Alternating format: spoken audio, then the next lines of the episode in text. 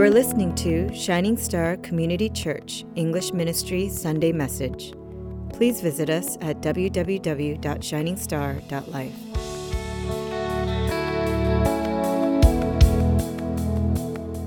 Yeah, I was talking to uh, Brother Kenneth last week and how he had just set up a, a bunk bed set for his kids.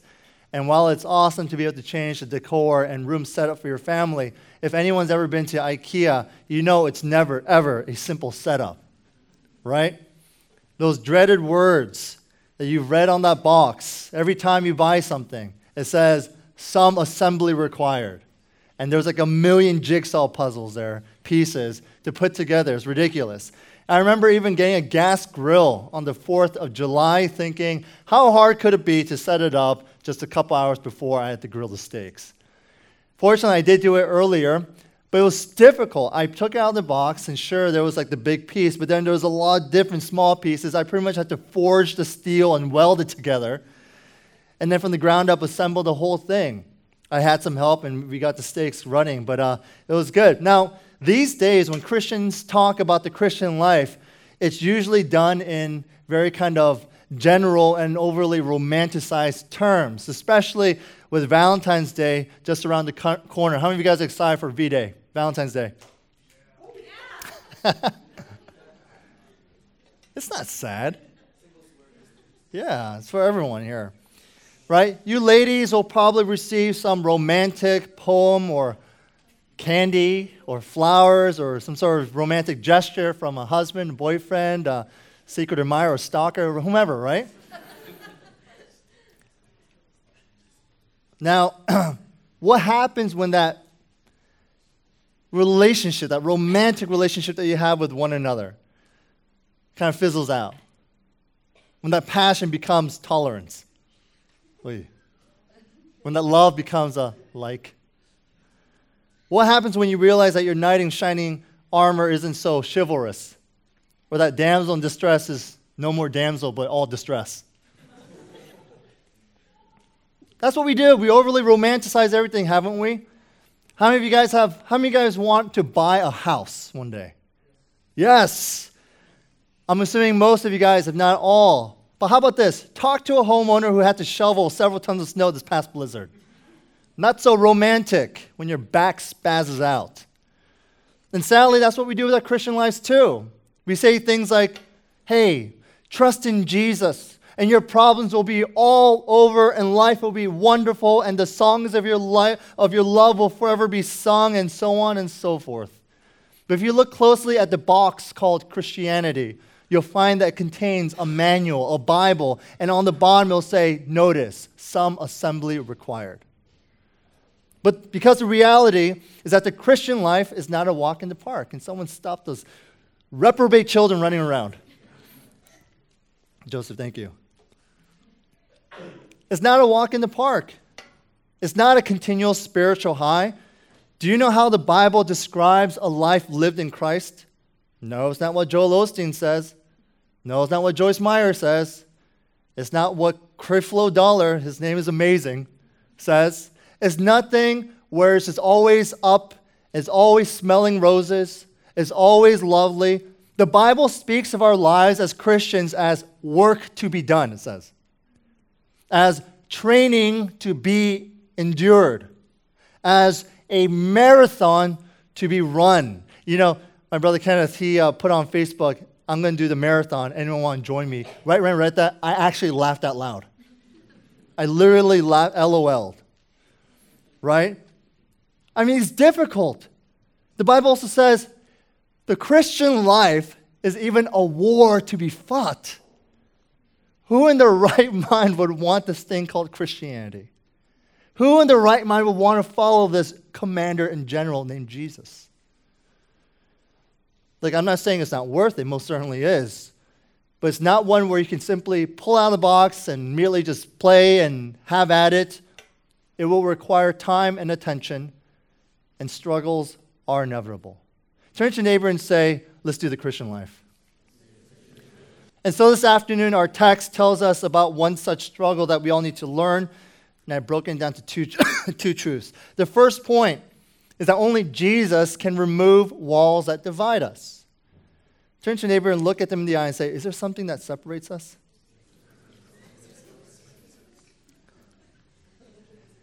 Every person here, almost in every way, similar to one another, and yet there are barriers and walls that separate mankind, that separate humans. If you walk through any inner city in any major city, be it DC, Baltimore, Chicago, New York, I mean, sometimes you might feel like you're on a different planet. People of different races, different cultures surround us. I remember during our honeymoon, Grace and I were walking around in New York City, Chinatown. We walked through that Chinatown, and it's seriously, there's only Asian people selling Asian Chinese food.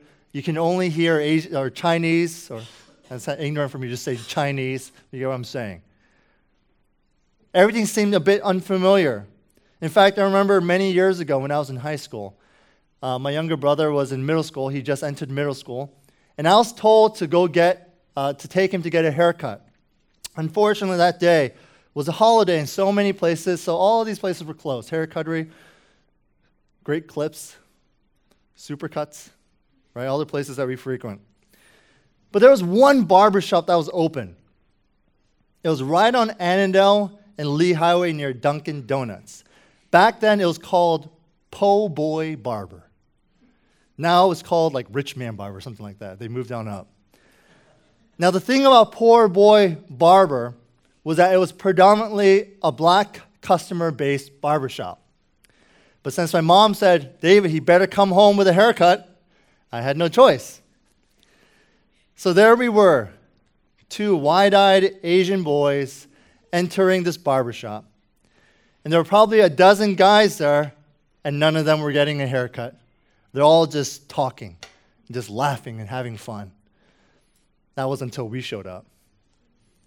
And the barber asked, What you want? And I said, My brother, this one, needs a haircut. And so the barber points him to the, to the, uh, the nearest chair. My brother sits down, and he gets, and I still think to this day, the best haircut he's ever received. It was a straight up boys to men fade with that little line on the side, and they cut it all the way in front to the point that he looked like Drake. It was hilarious, but it was awesome.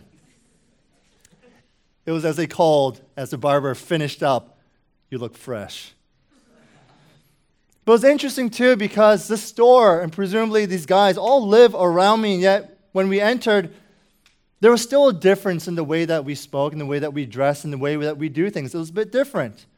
Racism and discrimination is obviously still all around us, and there will always be people who continue to spread and divide and mitigate the alienation between difference of people. The media does a wonderful job in creating division. The media has always been one to create constant separation and animosity between all people of all races and all walks of life. Now, here's the thing when I see you guys here, the ministry, the body of Christ here, I see before me a ministry that seeks to know more of Jesus. Is that true? Can I hear an amen? amen?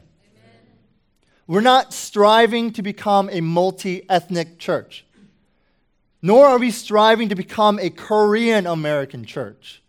We have one aspiration, we have one vision, and that's to become a gospel culture church. A church that loves Jesus, period.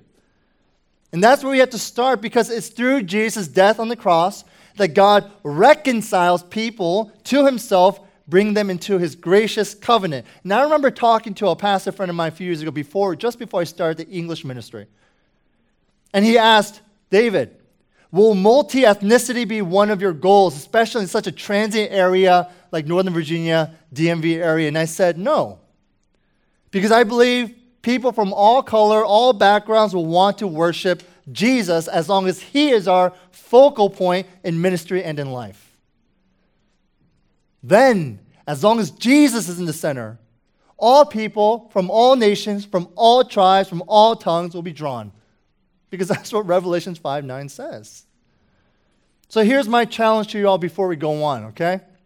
Now, while I don't think any of you are tend to discriminate or are led by any racial prejudice, I certainly hope not, not in terms of evangelism, I simply wonder how you evangelize, how you evangelize and who you gravitate towards.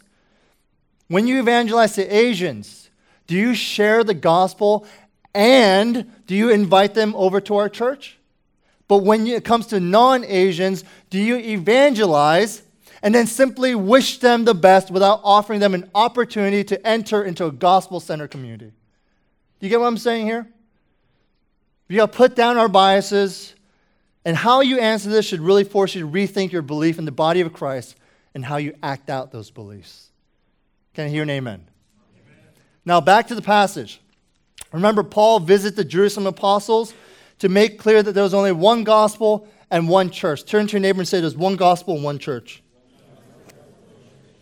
Peter and the apostles in Jerusalem were proclaiming the gospel to the Jews, but the Jewish believers still continued to practice the ceremonies of the law. But despite all that, all the apostles stood up and they all agreed that God had given Apostle Paul a wonderful ministry, a wonderful calling to, for him to go and preach to the Gentiles, and that the Gentiles did not need to be circumcised. They said, Paul, you are in fact an apostle, just like us. You, ha- you have, just like us, received the Lord's calling, and so therefore we endorse what you're doing, we endorse your ministry we anoint you, we bless you, we send you, and we verify that the gospel that you preach is in fact awesome, correct, true, that Jesus is the only way. Now, here's a little background to what happened around Galatia, according to Acts chapter 11, because some of the believers were facing some persecution in Jerusalem. And so they took the gospel and they ran out. They escaped to the city of Antioch, which is in Syria. And it was there that they proclaimed the name of Jesus to all the Gentiles there, the Greeks there.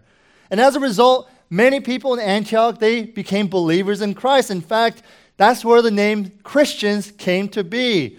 Even though at first it was a derogatory label, either way, it stuck. So that's where Christians came to be, that name. Now, the Christians there were not Jewish. They didn't live like Jews, meaning all those rites and those rituals and those uh, ceremony th- ceremonial things, was clean food, it meant absolutely nothing to them. Because remember this the death and resurrection of Jesus did two things. First, Jesus abolished the commandments and regulations of the law which institutionally divided the Jews and the Gentiles, and he did so by satisfying and fulfilling the law of God, but also as being the one who's condemned by God, suffered the wrath, but secondly, he reconciled both Jews and Gentiles to God in such a way that now they can be at peace with one another too. He's saying, Look, I'm bringing all my babies together, so you guys should not be fighting. So Jesus had broken down the walls that separate these groups of people so they could live in fellowship with one another the way that God intended. And so, by God's grace, the church in Antioch, filled with Jews who became Christians, who are loving Jesus, church prospered. They prospered. Now, news of this had reached the apostles in Jerusalem, so they sent a guy named Barnabas to check it out. And when he got there, man, he was happy to see God's grace at work. He was so encouraged that he stayed there to encourage and to help lead and to teach. And he encouraged the church to grow and to share the word. And so Barnabas, he was doing awesome stuff with the people of Antioch. But he also went to Tarsus. And there he recruited Paul, who by that time actually was a no namer. So he said, Hey, Paul, or Saul, why don't you come over here? Or actually, his name was Paul. Why don't you come over here and help me? And so Paul and Barnabas, they taught at the church of Antioch, and the church that was filled with Jews, it grew, it grew. They, they loved each other, they served each other, they worked together, they, they sacrificed for one another. They were blessed by God because there was no racial divide, there was no socioeconomic divide. They were just a bunch of people who needed Jesus.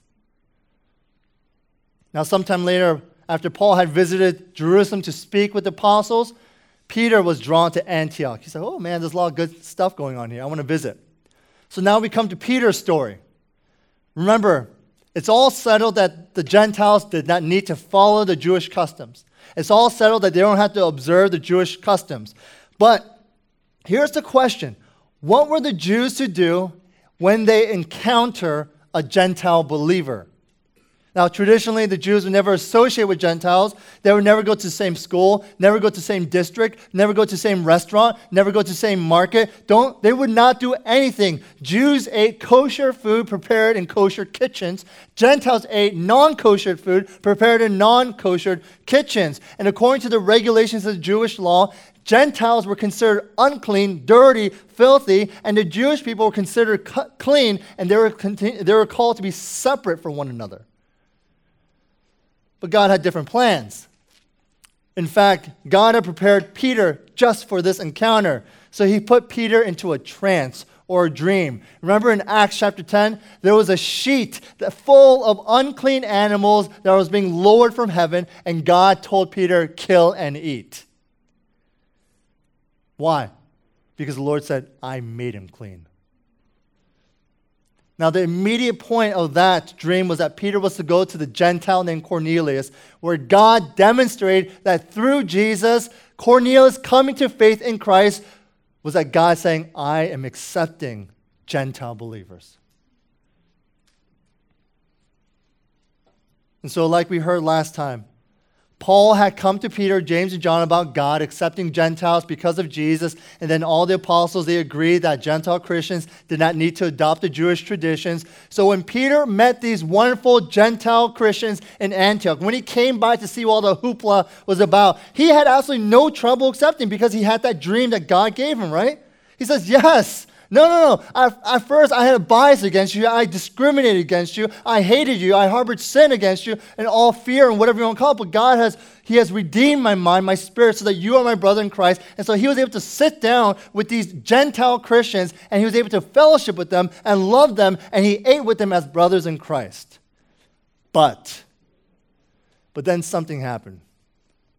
Something happened that turned this whole thing upside down. You see, a group of Jewish believers claiming to represent the Apostle James decides to arrive in Antioch, and this group was the one that was stuck in their old traditional Jewish ways. They only ate clean food, they never associated with unclean people. They were like Pharisees, complete sticklers of the law, and they said, I would never dream of sitting down with such a disgusting, filthy Gentile. Never regardless if they are a believer in Christ or not. Now, this is the sinful power and influence of this kind of group thinking, of this mob mentality that we sometimes encounter, because this group's influence was so severe, was so strong, that even the great apostle Peter was caught up in the separatist perspective. Shocking. Think about for a second. The great Peter, like Jesus says, You are my rock. He was influenced. This Peter, who once used to dine and love and laugh and worship with these Gentiles with no problem whatsoever, he was now unwilling to even go near or sit down and have dinner with these Gentile Christians. And so we have Apostle Paul Seeing this entire scene play out, he publicly confronts Peter about this blatant and brazen hypocrisy and he calls him out. And that's what this text is all about. And that leads us to our second and final point. If you're going to embrace the gospel, then you must walk in line with the gospel. Now, there's an interesting word used here in verse 14. The word is in step. This Greek word is orthopodeo. Say it to your neighbor, have fun with that. It's a compound word, and before you guys start nodding off the thing, who's going to win the championship? Probably Panthers. Hear me out. Ortho means straight. That's why we go to the orthodontist. Ah. Donto means teeth. Ortho means straight, straight teeth. Get it? But the other part of orthopodeo is podeo, which means feet, hence podiatrist. See, Greek is fun, right? So this word means something like making your feet go straight. I like what Tim Keller says concerning this text. He says that Peter and those visitors were not walking in line, they were not walking in step with the truth of the gospel. That was the charge, and this is the principle. To walk refers to the course of your whole life, it includes your thoughts and your feelings and your motivations and your behavior. A person's walk is the whole direction of your life. Meaning this if you espouse to a certain belief, but you're not living it out, then you are denying what you believe and are, in fact, living out another system of belief. Does that make sense? How you live is a reflection of who you are and what you believe. A person who says, I am diligent, but can't wake up in the morning, is constantly late for work or for school, procrastinates with every responsibility, is not diligent no matter how hard they say they are. This is what Tim is saying, and this is what Apostle Paul is accusing Peter of. He's saying that the gospel, Peter, has a trajectory, and the gospel has a line that has to be followed. Now, the gospel is more than just a one time cure, it's also a clear set of truths and prescriptions. And the main truth is that because of sin, we are all weak. And we're always trying in vain to fix our lives. How many of you guys are trying to fix your lives constantly? Change this, exactly. But because of sin, we're weak and we're always trying to fix our lives to make us more acceptable. But through Jesus, the entire law of God has been fulfilled. Amen. So when you believe in Him, you are completely accepted. Amen. Others may not accept you. They may not accept your work. They may not accept your complete your accomplishments, your income, your looks, your education, your personality, your quirks, your wounds, your current struggles, but in Christ you are completely accepted by the Father. How freeing is that? And that's the gospel. But the gospel also has implications because the gospel tells us these truths, but the gospel also sends out a gospel line for us to walk through. And that's what Peter failed to do in Antioch.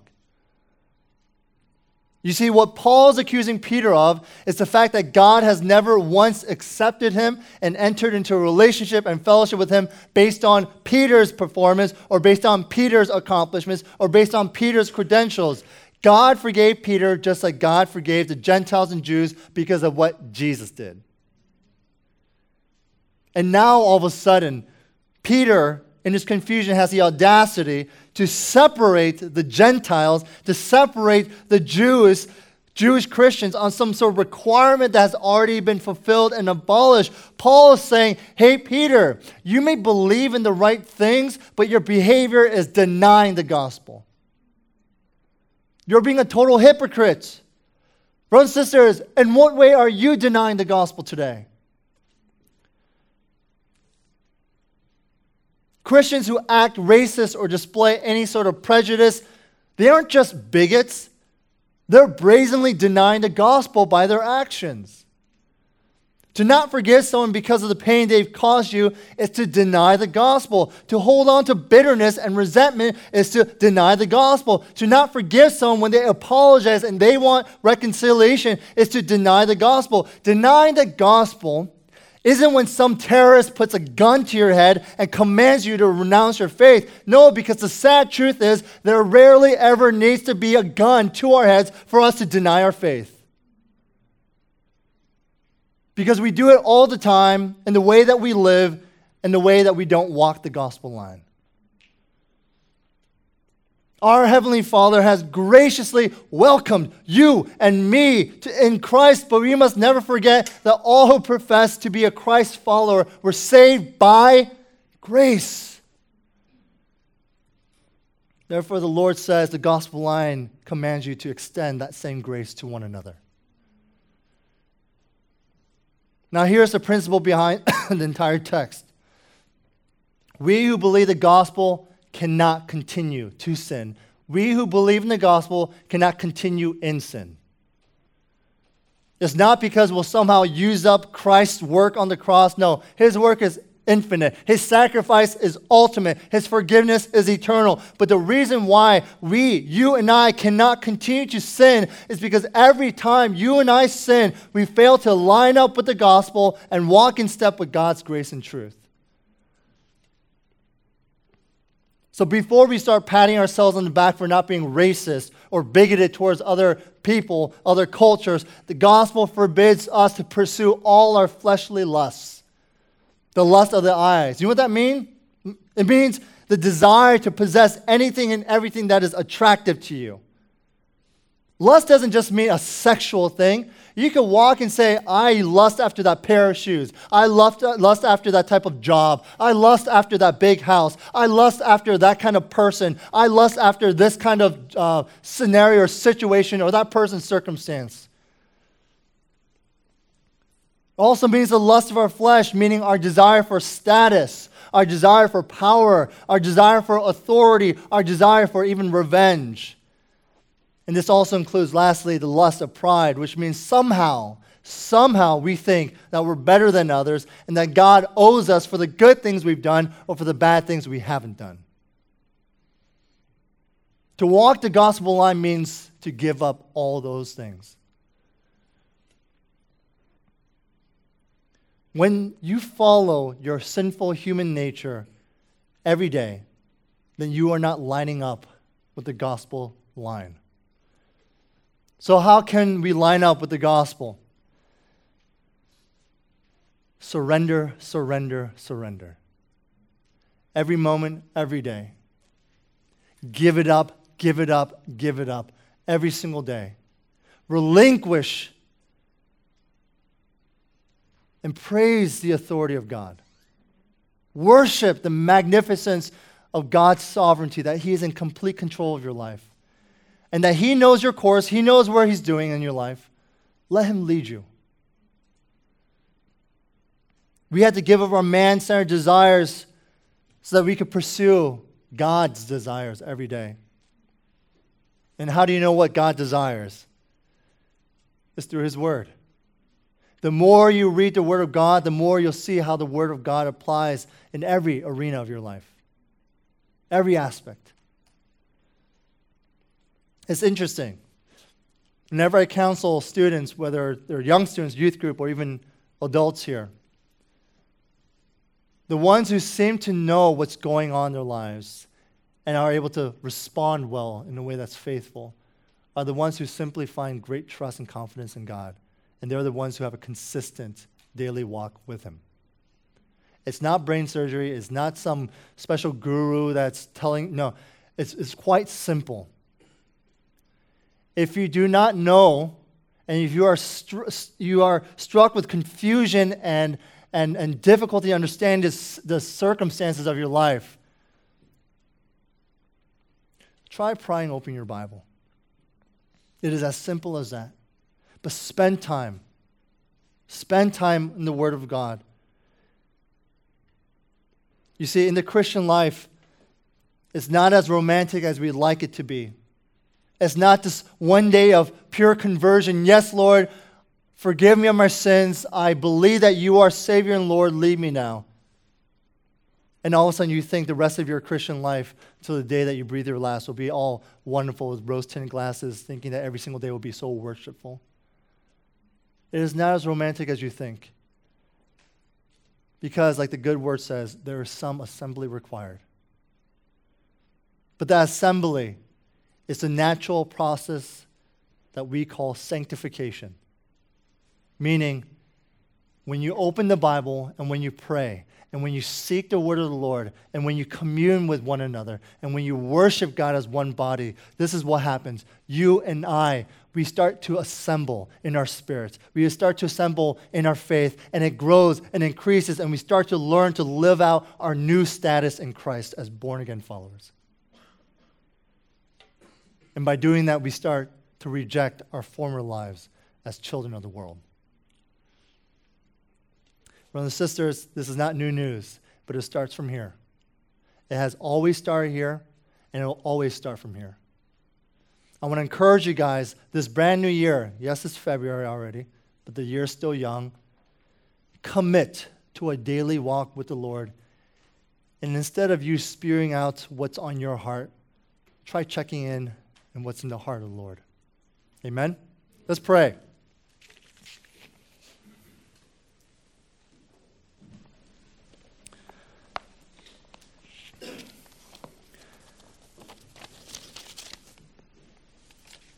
Obviously, through Peter's, I guess, dilemma, if you want to call it that, he was someone who had lost sight of the Word of God and instead had simply began getting swayed by the words of man. And if such a great apostle like Peter was so easily swayed, what fighting chance do we have? But that's not the issue here. The issue is we do have a fighting chance.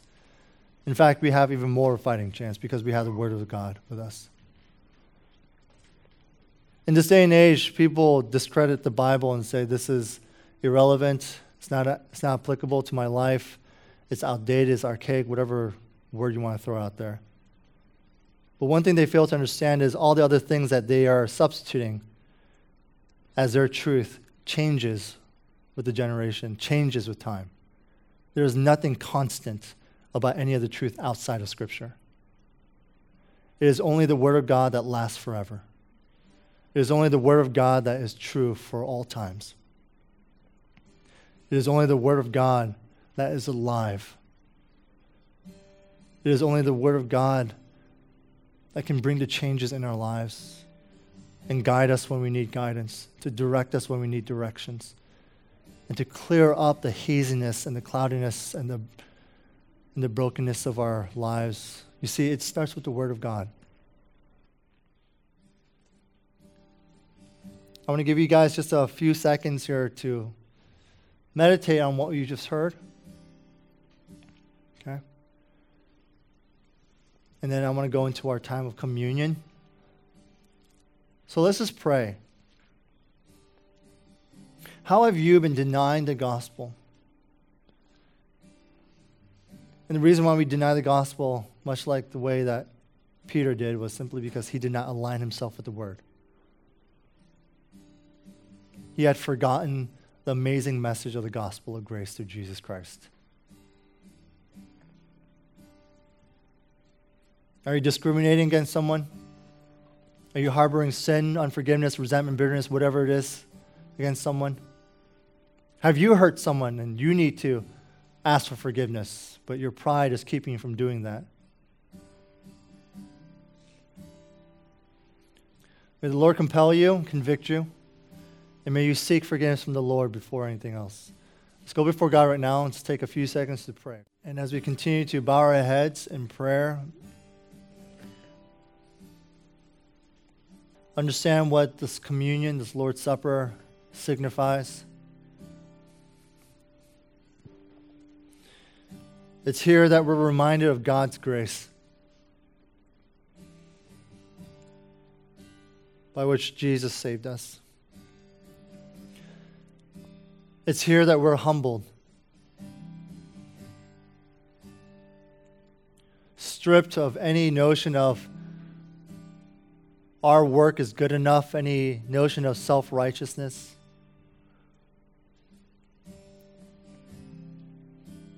And here we're given this amazing holy food and this drink of Christ to remember who gives us life, who gives us freedom who's given us salvation, who's given us himself. And I want you to know that every time you take the Lord's Supper here, that when you take it as a child of God, as a daughter and a son of the Most High, know that you are taking it as one who is welcomed, as one who is loved, as one who is made beautiful as one who's been considered worth something so valuable that the God of the entire universe would give his one and only Son. And all that was not because you're worth it or because you're lovable or because of any of our efforts, but simply because of God's grace. I love you because I just do. I love you because I just am.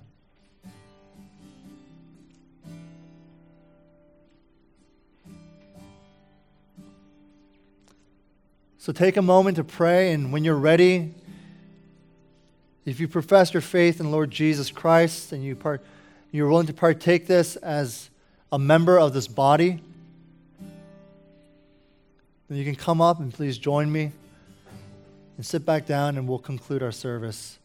For I received from the Lord what I also delivered to you that the Lord Jesus, on the night when he was betrayed, took bread.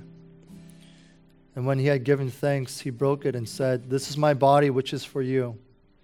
Do this in remembrance of me. In the same way, also, he took the cup after supper, saying, This cup is the new covenant in my blood. Do this as often as you drink it in remembrance of me. For as often as you eat this bread and drink the cup, you proclaim the Lord's death until he comes. Father, we pray to you this afternoon. And here we have this Lord's Supper here as a church, as a body, to express our deep and great thankfulness to you, our Father, for your amazing love and desire to send your Son Jesus to die on our behalf. And Father, we know, although we can come before you with great joy, that we need to also come before you with a degree of great sorrow. That it was because of our sins and our rebellion that led to this great sacrifice. But Lord, we pray, acknowledging the fact that in partaking of this, we are declaring our fellowship with you, Lord. That you know us, that you are with us. And so I simply pray now our heart's, our heart's attitude and the where we stand before you, God would be an expression of a manner that's worthy of the great sacrifice that you have made for us. Continue to work in us, Lord. May the gospel be ever so clear and centered and upon essential in our lives. May we not just be professing believers in the gospel message of Jesus Christ, but Lord, I pray that you would also help us to walk in that gospel line and to, and, not, and to not deny our faith, to not deny you, Jesus. I thank you for these brothers and sisters. I thank you for our new friends as well. For those who do not know you, Lord, for those who have not entered into a saving relationship with you, Jesus, I pray that your Holy Spirit will begin to tug at their hearts, that you begin to cultivate their hearts and their spirits ready for that one day when you do call them. We thank you. Lead us now, I pray. In Jesus Christ we pray. Amen. Please join me.